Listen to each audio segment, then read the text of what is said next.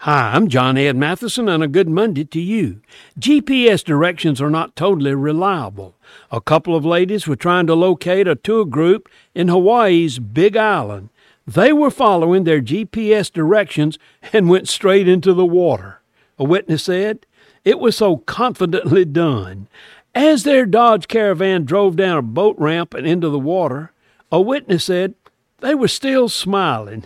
One of the ladies was able to get out of the window, and some other witnesses jumped in to help the other woman out of the van. It was reported that several people had accidents following their GPS. One person said, If you see a body of water, don't drive towards it. GPS can be unreliable. Following God's direction is never unreliable. You can count on Him 100%. He will never lead you where you shouldn't be. Follow Him today.